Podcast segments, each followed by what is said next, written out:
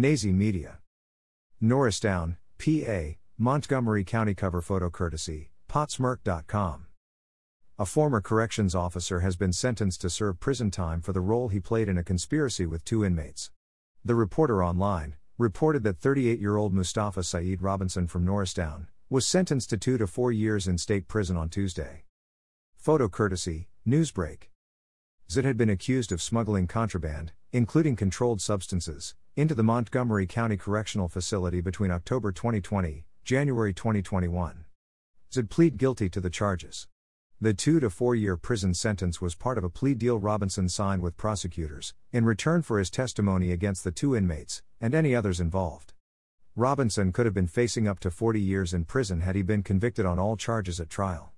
Robinson admitted to smuggling Suboxone, used to treat addiction, synthetic marijuana, and an Apple Watch and power cord into the prison for the two inmates. Robinson was paid via Cash App for making the deliveries, that he got from relatives of the inmates on the outside before he smuggled the items in, all of which were considered contraband, by the jail. Nazy Media. Philadelphia, PA, South Philly cover photo courtesy, Fox 29 Philly.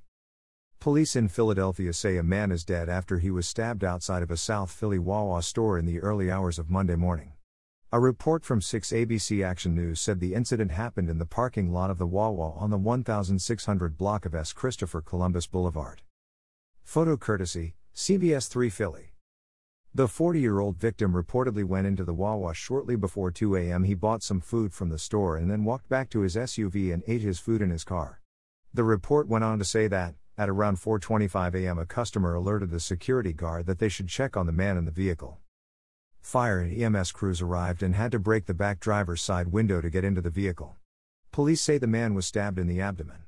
He was rushed to Jefferson University Hospital, where he was pronounced dead a short time later.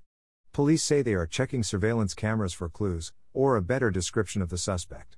No arrests have been made yet.